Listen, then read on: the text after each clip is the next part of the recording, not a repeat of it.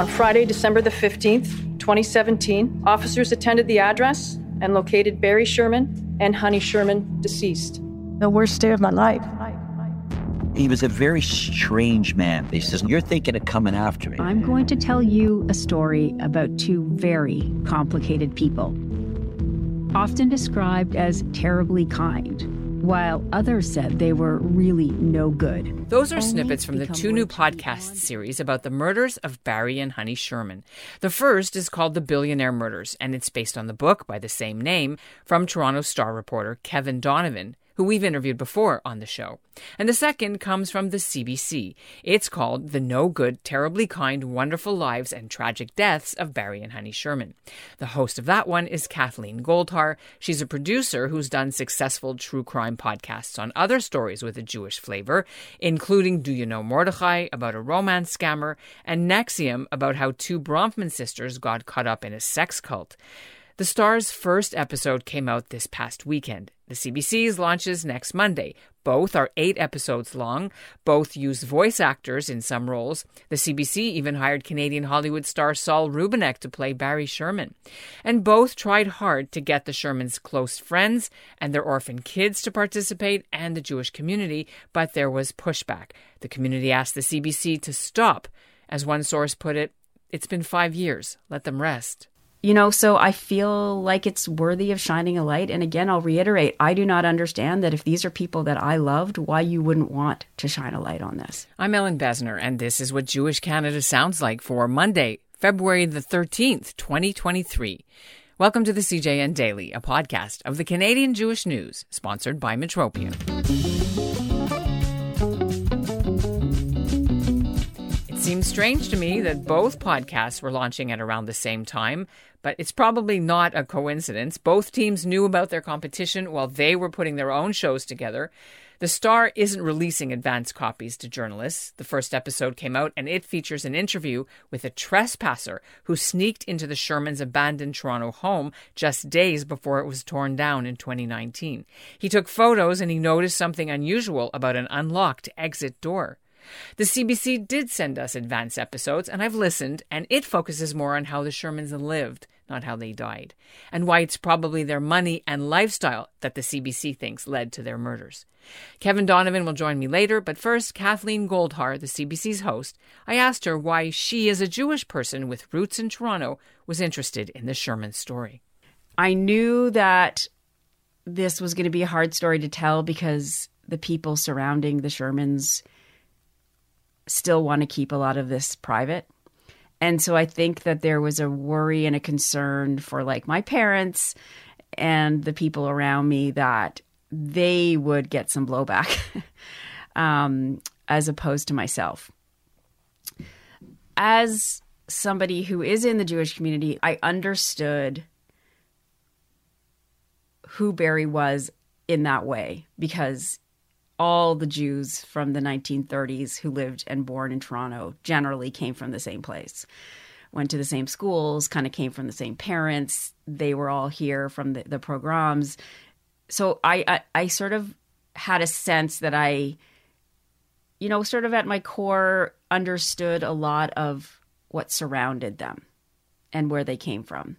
And then I also have, especially on my dad's side, who's Polish, a lot of Holocaust sort of connections. Obviously, it's in my DNA, lost a lot of family too. And I knew that Honey was born in a DP camp and her parents were Holocaust survivors.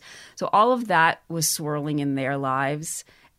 And just like every other Jew here, it's swirling in our lives. So I knew that I would feel comfortable within that community, understanding where they came from in that regard. So to me, that was a big part of what I found appealing about doing this story was that I would, at my core, understand where they came from.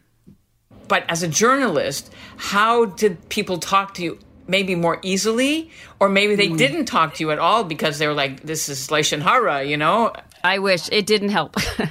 We didn't get access to some people that I wanted to, and it didn't help. I mean, I mentioned it in the podcast that everybody has this one degree of separation, and my cousin is a real estate agent who worked with one of their real estate agents, and I hoped by dropping her name that I'd get an interview, and I didn't. I mean, we did communicate, but yeah, there was no it didn't help. Mm-hmm. And how much pushback did you get while you're going through the process of recording and interviewing from the Jewish community, if at all? It didn't come directly to me, although I heard about it. I knew it was happening. There were people that said no. CBC got a letter from somebody within the Jewish community asking CBC to stop the podcast because... they felt that the family had already been through enough, and they were speaking from the Jewish community. So and I suspect, I don't know, but I suspect there will be some pushback once the podcast really starts to emerge in the world. It hasn't gone out yet. So I'm holding my breath for it. So I guess they're saying it's not good for the Jews as well as for the family to do this, right? Because you get that as a Jewish journalist. I do too, right? I mean, I don't agree with them. I get where they're coming from, but I don't agree with them. Exactly. So let's talk about that. Why is there a need in your mind to tell this story 5 years later? What is it going to do? How is it going to maybe help? Well, at its core, it was a horrible murder. Police say it was a horrible murder that was never solved. And 5 years later, it's still not solved. As a public service, as a journalist in this country, that's what we do. We try to expose things. And there's a lot of evidence that the police investigation was subpar. So it's a story to tell. We tell those stories all the time. And just because they're Jewish doesn't mean that we don't tell those stories. Just because they were rich and high up in the community and matter to people doesn't mean we tell those stories. And in my opinion, if it was my friend or my colleague, I would rather keep shining the light on this than backing away from it so that eventually there'd be some answers to this. I also think as a journalist and somebody who makes podcasts, and I don't shy away from the idea of things being entertaining and engaging, this is a intensely interesting story. The couple is interesting. They're family is interesting. What happened, who they were and how they spent their money before they died is interesting. And what's happened in these 5 years is interesting. And people care and want to know more. And that's my job. So that's why I think we should tell this story. I mean, I was saying to somebody the other day, a lot of times cases, we see cases not being solved because of systemic racism, because of not enough resources in the police services or wherever to actually do enough to solve a case or spend enough time on a case. You cannot say that about this case. Not only were they white privileged people, the police cared about this story. They hired their own investigators, and they still don't know what happened to this couple. So how did that happen? How do you feel about them now that you've investigated them for a year? I'm not sure that's totally relevant. I don't want to really... I mean, how did you come to understand who they were? Right, okay. Is what I'm trying to understand. Well, that's where the title of the podcast comes from. These were super complicated, conflicting human beings. And I say it a couple of times in the podcast, depending on the side you're on, you see them differently. If you are a Barry fan, where when he shined his light on you and made your life good because of money... you loved Barry. If you understand and appreciate generic drugs, you loved Apotex. There's a lot of people who feel the opposite way, and it depends on what side of this thing you're on. Same thing with Honey. If you wanted, if the causes that you cared about, she cared about, she was great. If you didn't completely agree with Honey, not so great. If you're at a board table and you want $1 million for a Jewish cause that she thinks is important, you get that money. If you're sitting in her chair at the hair salon when she walks in, you're off that chair. So it really just depends on what side of things you are on. And so to me, what I discovered, and this is the same thing for all human beings, but they seem to have a lot more of it, is that they weren't one thing. They were nuanced and difficult and lovely and loving and complicated. And so that's why the title works so well, because you cannot pin down who these two were. Now, if people had kids or grew up in a certain time, there's a book, Alexander's Very Bad, Good, No, whatever. And we have that because our son is one of our sons is Alexander. So I knew that title ringed a bell. Did that not have anything to do with it, or it did? It was inspiration. You know, during brainstorming sessions, it came up, and that's where we started talking about putting words together and figuring it out. And then somebody thought of that book, and then it was like, oh yeah, there we go. And then we started putting it together. So absolutely, it inspired the name for sure. It must have been complicated knowing that there were two competing podcasts going on the same topic with the Star. How did you navigate that? And were there issues? Because I've heard there were about acknowledging. Well, here's what I'm going to say about that. I didn't pay any attention to what was going on with the Star. I did my own podcast. I'm here to support all good work. Kevin does amazing work. Happy for him to do his work. Our podcast is fully different. I'm not focusing on the investigation. I'm focusing on the human beings. I make podcasts for a living. He's an investigative journalist who's looked into the murder investigation. That's it. How do you think having these two podcasts out almost at the same time is going to make the public think about this case? Or will it do any good? Will it push it forward even? Can it help get who did it out there? I'm not sure the police particularly care about either podcast or ever will do anything about it. In my heart, I don't think this is going to get solved. It's been 5 years. There's $35 million on the table. I don't think it's going to get solved. And I don't think having two podcasts out there will affect the investigation at all. Sure, I mean, it'd be great, but I don't think that's going to happen. I think the public is fascinated because they were billionaires. That's what I think. I think we're all fascinated by the uber rich. It's the same reason why Succession is as good as it is, partly also because it's a bloody good show and it's well written and well acted and it's incredible. But at its core, it's about these mega, mega rich people, and the Shermans were mega rich. And I think we're all fascinated by the idea of that much money. So that's why people can't let it go. It's pretty clear that the Toronto Star's Kevin Donovan feels that the CBC's been treading on his turf. He's been the journalist to have dug out most of the truth about the Toronto police bungling the Sherman investigation. They first called it a murder-suicide until his reporting showed that was actually impossible and someone else really killed the Shermans. Since his book came out in 2019, Donovan's been fleshing out his theories more, hence the new podcast, and also a documentary film is in the works. And Kevin Donovan joins me now. Why do this podcast now after you've done a book and so many hundreds of articles?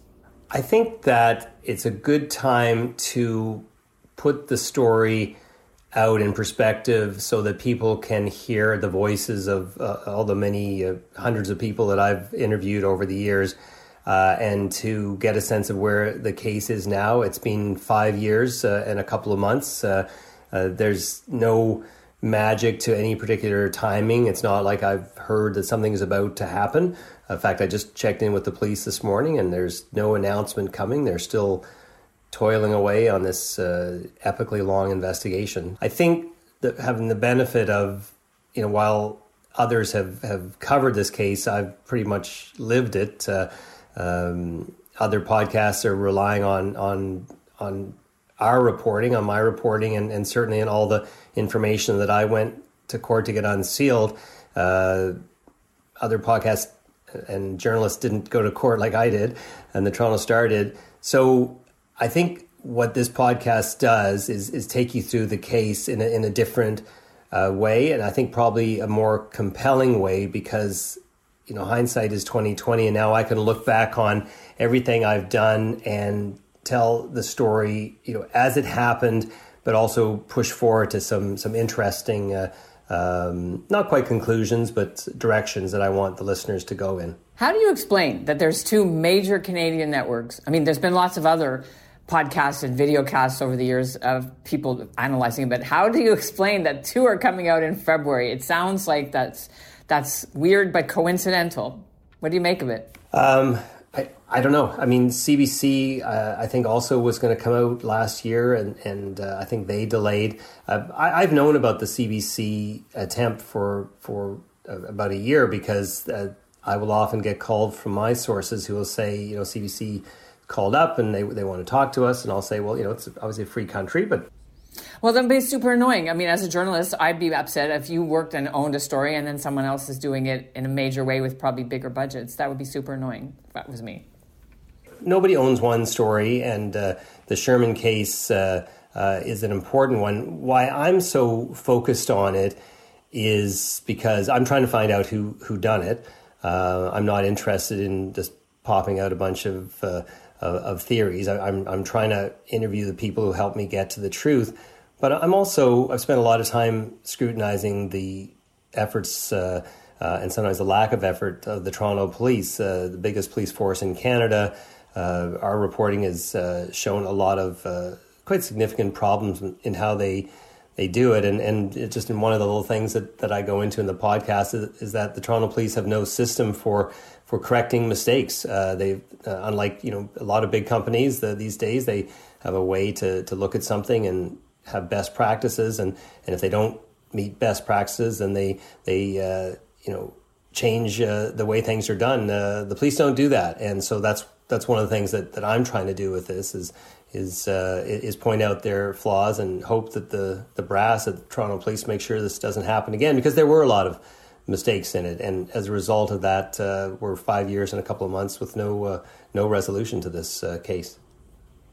Okay, I want to talk to you a bit about something which, not being Jewish, as you are not, but having to access the Jewish community has been a challenge. And I know that because I guess we can share, you know, our own previous communications over the years. You've helped us a lot, and I tried to help you get access for your research, and it was tough. You got some for the book. How much more difficult did you find your resources were reluctant in the Jewish community to talk to you for the podcast? Well, and why do you think that was? Yeah, you know, you can't push people to talk to you. You can just sort of open your notebook and say, "Listen, I want to hear your story." And I think one of my I had two calling cards on this investigation. One was my original story that caused the police to change their diagnosis to make it a double murder, and that certainly helped. To answer your question, let them rest is something that people would say to me. You know, it's been 5 years. Let them rest, and in my line of work, I don't do that. I want to keep going until I get the answers. Yeah, for sure, there was reluctance, and you know, sometimes there's reluctance on part of some of the agencies that they supported, and I have no proof of this, but I wonder if they're concerned that if they speak about them, then the Sherman family will not provide as much funding as Barry and Honey historically did. So yeah, a lot of, and then I think the other thing is that some of the people that spoke in the book, and you know, spoke quite glowingly of them because they were the ones who chose to speak. They got a bit of backlash from friends at the golf club or at the ski hill. And, you know, they're the people that, I mean, the Shermans were private people, and a lot of their friends are private people too. So it was a tricky road to walk, but I'm pleased with what I ended up with. We're going to end up in a minute. I just wanted to ask you as far as the money. Has the money been paid out, or is it to the kids, or is it still stuck in the court system and the whole investigation?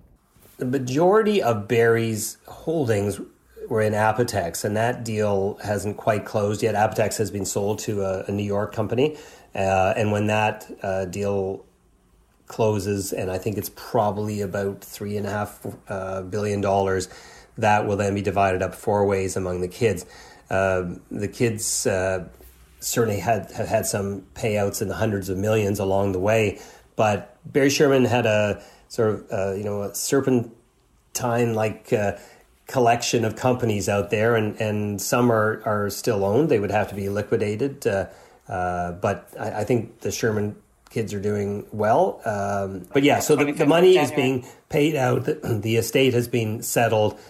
The thing is, sometimes, you know, Apotex is the major asset, and the money hasn't flowed in for that yet, but it will in due course. And that's what Jewish Canada sounds like for this episode of the CJN Daily, sponsored by Metropia. Integrity, community, quality, and customer care. Today's listener shout-out goes to Peter Eckstein. He wrote in from Florida. He's a new listener to our show. And before we end, I just want to update you on another crime story that we've been covering. You might remember that we reported on a former Montreal rabbi, Shlomo Leib Mund, who last spring was arrested and charged with sex crimes, including incest against a minor. All the allegations date back 25 years. Mund is 80. Since April, he's been under house arrest in Toronto at his son's home. But on Friday, Mund traveled to Montreal and made a court appearance for the start of his preliminary hearing to see if there's enough evidence for him to stand trial. Also in court, there were about a dozen women from Montreal's Orthodox community who came out to support the victim. And yes, the victim was in the courtroom, but there's a ban on identifying the victim, so we can't tell you any other details. In any event, the hearing didn't proceed. The judge couldn't get to it until after lunchtime on Friday, and so the judge ordered the whole hearing rescheduled to June 22nd. Thanks for listening. We'll be back tomorrow.